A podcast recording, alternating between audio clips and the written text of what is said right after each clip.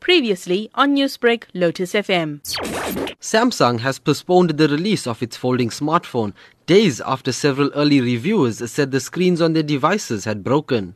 The company said it had delayed the launch of the Galaxy Fold to fully evaluate the feedback and run further internal tests. In April, several early reviewers found that the display on the Galaxy Fold broke after just a few days.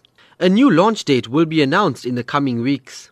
In a statement, Samsung said it suspected the damage experienced by some of the reviewers was caused by impact on the top and bottom exposed areas of the hinge. It also said it found substances inside one of the review devices that may have affected its performance. Launch events due to take place in Hong Kong and Shanghai this week have also been postponed. The South Korean tech giant said it's investigating what went wrong with the broken review units. In some cases, reviewers had peeled off a layer of the screen's coating, mistaking it for a disposable screen protector. Chinese rivals Huawei and Xiaomi are also developing foldable smartphones, but neither company has announced a release date.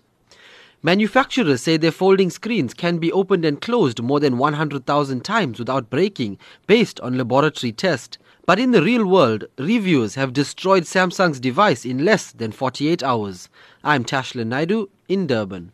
Newsbreak, Lotus FM, powered by SABC News.